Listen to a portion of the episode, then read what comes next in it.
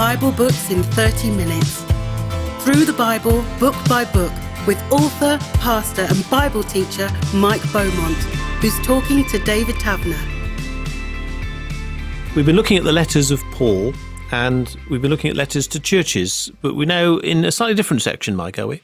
Yeah, we're now going to move on to three letters. We'll look at one this time and two in the next episode, where they were written to individuals. Now, they're individuals in the context of a church because they are two church leaders giving them advice on how to organize the church, how to resolve problems within the church.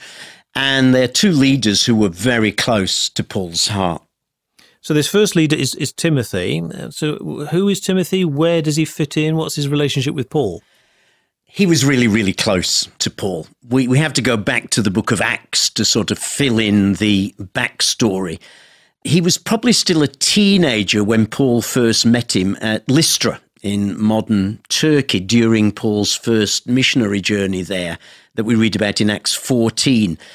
And either Timothy had become a Christian at that moment, or it might have been that his mother and his grandmother that we hear about had led him to faith later.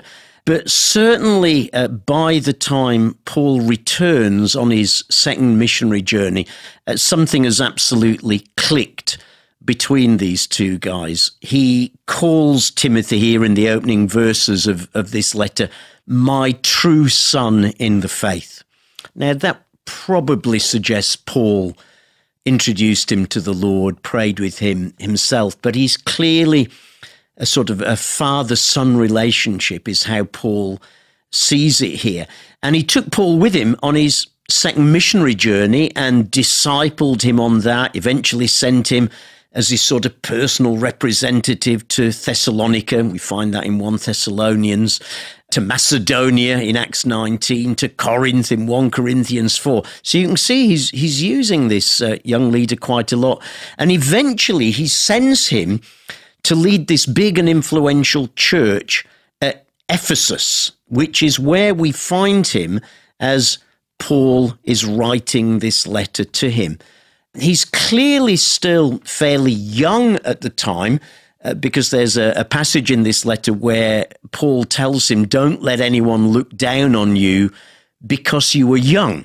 So it, it looks like there were some of the older folk in the church saying, oh, It's all right, you youngsters, but you know, we've been around a while. We know how this church works. It's a good job you never hear things like that in the church today, isn't it? Mm-hmm. So he's a young guy, not got a lot of experience, but Paul saw something in him, saw some great potential by the look of it, to trust him in the way that he has. Yeah, absolutely. And it, it's interesting. Paul like keeps entrusting him with more and more, with more and more significant things. And that, of course, is a great way of mentoring. After all, that's what Jesus had modeled, hadn't it? The disciples had sort of hung around him, watched what he did, and then he sent them out in twos on a short mission trip and had them come back. And eventually he would leave them and they'd have to go out on their own when he returned to be with his father. So Paul is following a good model here of giving responsibility with accountability. And as Timothy grows in that, giving him more and more responsibility, yep, to this point where he has now been sent to look after the church in Ephesus. Remember, we've said in a previous episode, Ephesus, a really influential, significant city. It will be from Ephesus that many churches are planted out across Turkey and down the Lycus Valley. So this is now quite a big step up. This this is no longer a, a young man looking after a little home group or even a small church plant. He's been given now a very significant church to look after, which I think speaks of what a good job Paul had done, but also from Timothy's side, how well he had let himself be mentored and trained, and even now was still willing to take counsel and input. You know, when church leaders ever get to the point where they think they don't need input or help or advice from anybody anymore because they've got it all now, I think that's when we are asking for trouble. Here's a guy who is incredibly open to ongoing input from his sort of apostolic leader. What does the Bible tell us about Timothy, his background, his upbringing, that kind of thing? He comes from Lystra, which was the place that he'd first uh, met him. And uh, it, it, was his, his father doesn't seem to have been saved, but his mother and his grandmother were. So it's interesting. He comes from a, a mixed marriage, and it's because of that that Paul, on one of his missionary journeys, unusually agrees to circumcise Timothy. So there's absolutely no hindrance. He doesn't want anything to hinder the gospel. And, and it's from those small beginnings on that first missionary journey when they first met and something clicked that this incredible relationship grows. But he's had some influence then from his mother, you say, and from his grandmother in terms of his faith. Yeah, Paul talks about that actually in, in the second letter, which we're not looking at today. But in 2 Timothy 1 5, he says, I've been reminded of your sincere faith, which first lived in your grandmother Lois and in your mother Eunice, and I'm persuaded now lives in you also.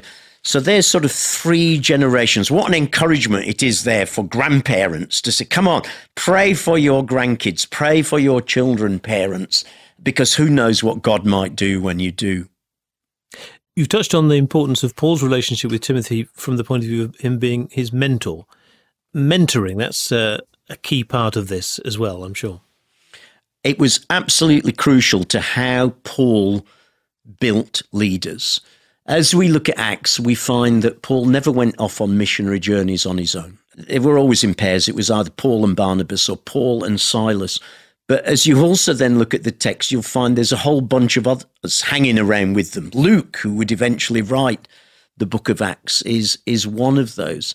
So he, he really does believe in, in the value of mentoring. And of course, mentoring is not just teaching stuff, it's living alongside someone, it's letting them see how you do it, how you respond in certain circumstances. But now it's time for, for Timothy to go and mentor others, to go into this quite significant church and to seek to mentor and train others, some of whom seem to have fallen into the trap of thinking that they know it all. I mean, 1 Timothy begins by saying, You know, I sent you to Ephesus so that you may command certain men not to teach false doctrines any longer nor to devote themselves to myth and endless genealogies. These promote controversies rather than God's work, which is by faith. He goes on to say some have wandered away from these true teachings and turned to meaningless talk. They want to be teachers of the law, but they don't know what they're talking about or what they so confidently affirm. So that's interesting. He's being sent as a young guy into a setting where there are some people who are teaching who think they know it all. But Paul says they might want to be teachers of others, but they really don't know what they're talking about. And Timothy's now going to have to go in there and start mentoring and training these to become good, solid leaders of the church. And I noticed it talked about them being confident in what they were teaching as well. So, you know, how, how is Timothy going to face up to these confident characters? Yeah, it's interesting, isn't it? Because Paul has to say to him, don't let anyone look down on you because of your youth. He does seem to have been uh, not the most forthright. Uh, and bold of characters. He actually even seems to have not been in the best of health Paul will actually say to him in the letter, Take a little wine for your stomach's sake. He had stomach trouble. You know, maybe he got nerves in his stomach as well whenever he had to stand up in front of people. And I love this because the people God calls to be leaders aren't all stereotypes. You know, the leaders in the New Testament are not all cardboard cutouts of St. Paul. Here, clearly, Timothy, while he was called his true son in the faith, is his own person and his own character, and, and life and ministry is taking its own shape as well. And God's using a very different character there one who's a little bit timid, one whose health is not always in the best of circumstances, and yet God is going to use him. So, his qualifications for the job of church leader, if you were ticking boxes, uh, there wouldn't be many boxes ticked. No, there wouldn't be. And uh, that's interesting, isn't it? Because in the letter, Paul will actually outline some of the essential qualifications for leadership. But it's interesting when you look at them in chapter three, where he outlines the responsibilities of overseers or elders or bishops, all the same word in the New Testament, and of deacons, he outlines some of the qualities that are required, but virtually all of them, I think all but one, are to do with character rather than what you do.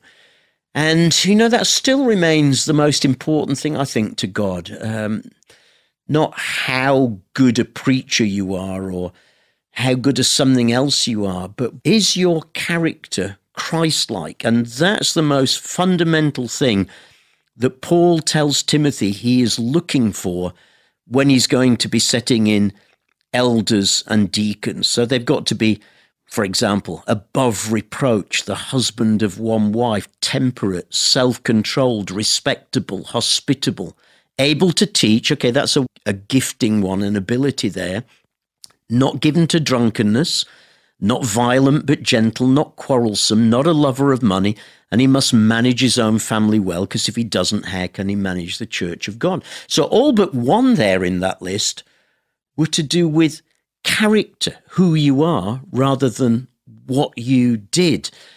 And I think that still remains really fundamental for good godly leadership in the church today. You know, We've had stories, sadly, at times, of people with significant Christian ministries, sometimes global ministries, and their own TV and radio shows, and producers of multiple books, who've then been found to fall over some moral issue because they didn't pay attention to this. They were more focused on the ministry rather than the man.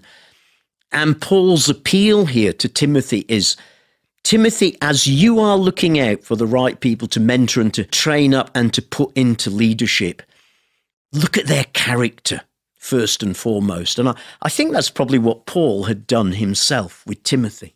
And I guess you're saying that this advice is not just about the person that would be at the front, leading, if you like, because you talked about elders and deacons. I mean, just explain the differences it's a little difficult to know the full extent of what each of those roles did. There's no doubt from the book of Acts that Paul appointed elders in every place where he planted churches. That's very clear. Elders, bishops, overseers, all the same word in the New Testament. Those are the ones who had sort of spiritual oversight of the church. Exactly how and who did what we aren't told. Deacons, it seems like they did, I suppose we might say some of the more practical stuff. The, the root word there for deacon is servant. The first time we come across the root of that word is in Acts 6, when those men are set aside to look after the, the church food bank when there were squabbles over who was getting what. And while it's not exactly the same word, it's the same root word. But even there, those servants in Acts 6 were incredibly spiritual, Holy Spirit anointed people. And here, deacons, uh, men and women, he says here, uh, should be those who have got incredible character to them. But we're not told exactly what their role is. And Maybe that's because uh, for God, the sort of the principle of what they carry is more important than the exact job description of who does what. But absolutely, we're not just talking here about, to put it into our terms today, the vicar, the rector, the senior pastor. This is that wider leadership team who have responsibilities in different areas of church life. And Paul is saying that character applies right across the board. It's not just for the so called spiritual leaders. Oh, absolutely. When he goes on to talk about deacons in chapter 3, he pretty much covers many of the same things that he's covered for elders. They're to be worthy of respect, uh, sincere, not indulging in much wine, not pursuing dishonest gain, they must keep hold of the deep truths of the faith with a clear conscience. They're to be tested first. Uh, if there's nothing against them, then let them serve. So again, even at this level of serving, character is important. And I mean, think back to Jesus, character and heart issues were always more important to him than the externals.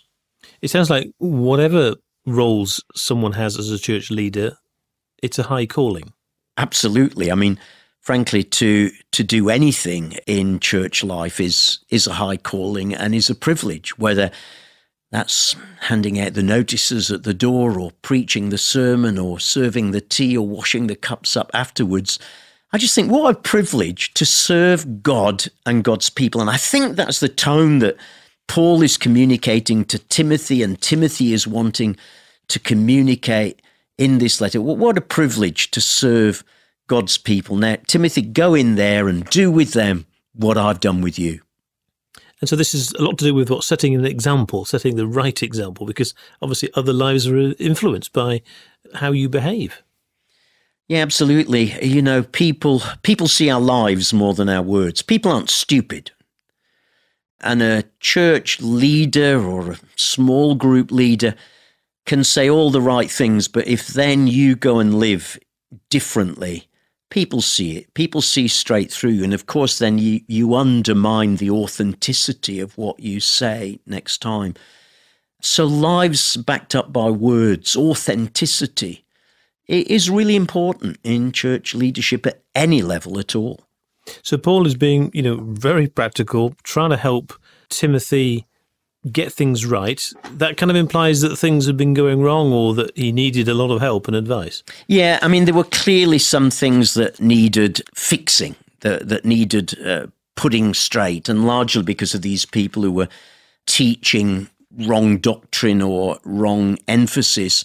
And so from chapter four onwards, he'll deal with a, a number of very practical issues that had arisen in church life. Some of them might seem a bit strange to us. One of them, for example, in chapter four was asceticism.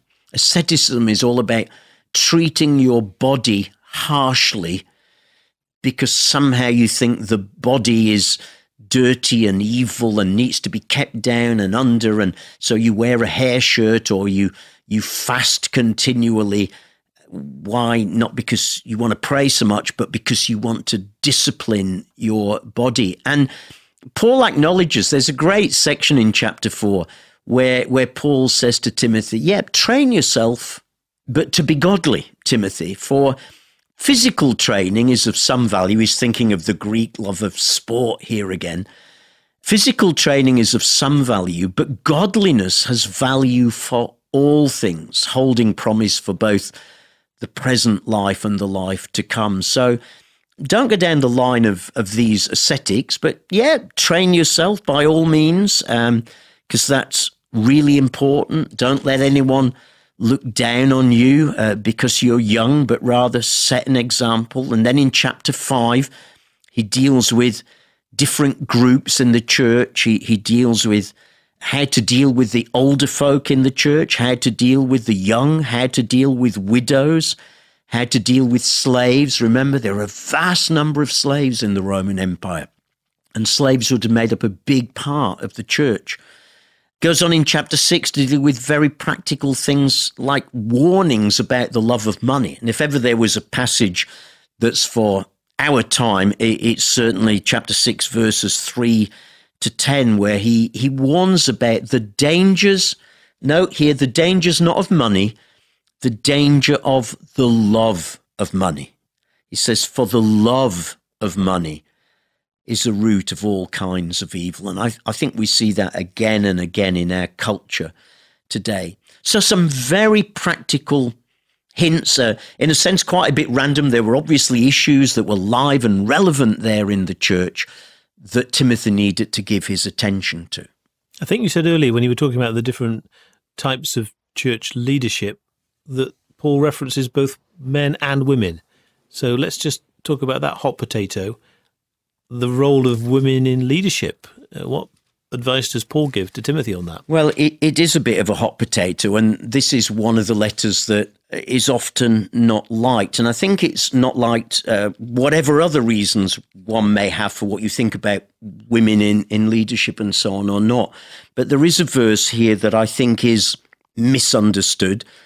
He says in chapter 2, and by the way, this is in the context of worship. This whole section is instructions on worship. So when they come together, he, he wants prayers to be offered, prayers of intercession for those in authority. He wants men to lift holy hands in prayer and not get into fighting. He wants uh, women to dress modestly. Again, in context, that was in a culture where people went out of their way to show off their wealth by what they wore.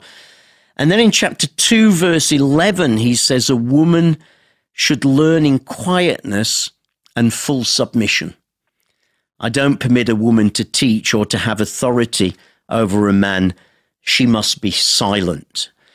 Now, some churches historically have taken that literally, that women are not allowed to say anything at all in church, but that can't be what Paul means.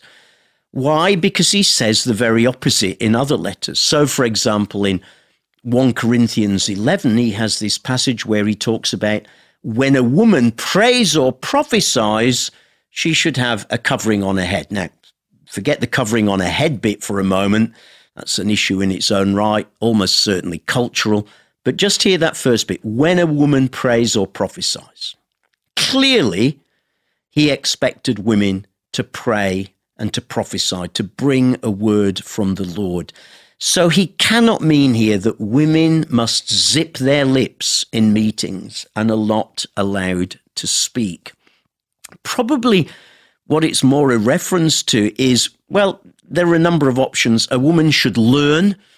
This was in a culture where often women were not encouraged to learn. Paul wants them to learn. He wants them to learn as much as the men do. But he does want them to do it in, in quietness and full submission. He, he doesn't want them breaking the norms and, and rules of life of those days. There is this challenging thing then of I don't permit a woman to teach or have authority. And I, listen, I've never tried in any of this series to take a particular line on things. And one has to be honest and say, still today, there are Christians who take that differently. Some see that as an abiding principle that women shouldn't teach or have authority over a man, probably interpret it to mean an elder. And why? Because Paul goes on to say, Adam wasn't deceived, it was the woman who was deceived. So he's rooting it in a creation ordinance. Some think he is saying something here that addressed the situation in Ephesus, particularly. And we know that in Ephesus, there was this great temple to Aphrodite, dominated by women priests. Women ran the roost in that. And I think probably what he's saying here is that the church is not to become a copy of what they've been used to in the temple of Aphrodite, where it's the women who do everything. In fact, that might make sense of him saying just a few verses earlier, I want men to raise holy hands in prayer. So I just have to be honest and say, you know, Christians today do take slightly different views on that about the leadership issue, and I'm not here to solve that one today. But for our context in a local church setting, what it most certainly does not mean is that a woman is not allowed to speak and open her mouth. Paul definitely encourages women to both pray and prophesy, bring words from the Lord in his meetings. Are there many examples in the New Testament of women leading churches or having a leadership role? There aren't that many. We do get some, and we get some very significant ones. Lydia, a dealer in high end fashion, we call it, a dealer in purple goods, had a church that met in her home, and she's mentioned by name. There are references in this letter to the women deacons without a doubt. It doesn't specify uh, women elders in chapter 3, but in chapter 3, verse 11, having talked about deacons, it says in the same way their wives, but actually the Greek could just as equally mean the deaconesses. It's impossible to tell from the Greek. Women clearly had a they had a significant ministry in the life of Jesus. They were very supportive in all he did, and women play key and leading roles in the New Testament church. It doesn't look like We've got really examples of women perhaps being elders or apostles. There might be one woman who is referred to as an apostle, but the Greek is obscure and scholars disagree about what it means. But this is a reflection and Uh, of the culture in which they operated, of course. You know, Paul's not writing this for us in the 21st century. He's writing it for their context. And sometimes all we can do is look at Scripture and before the Holy Spirit say, what does that mean for us today? Because we want to honor your word, Lord, and we want to be true to it. Now, how does that get worked out in our very different culture today? And you know what? Sometimes we'll come up with different answers to that, and we just have to be gracious and magnanimous enough to let that happen. It sounds then, if we were to read this first letter to Timothy with our current understanding, we have to take care as we read it and, uh, and not misinterpret it for our situation today.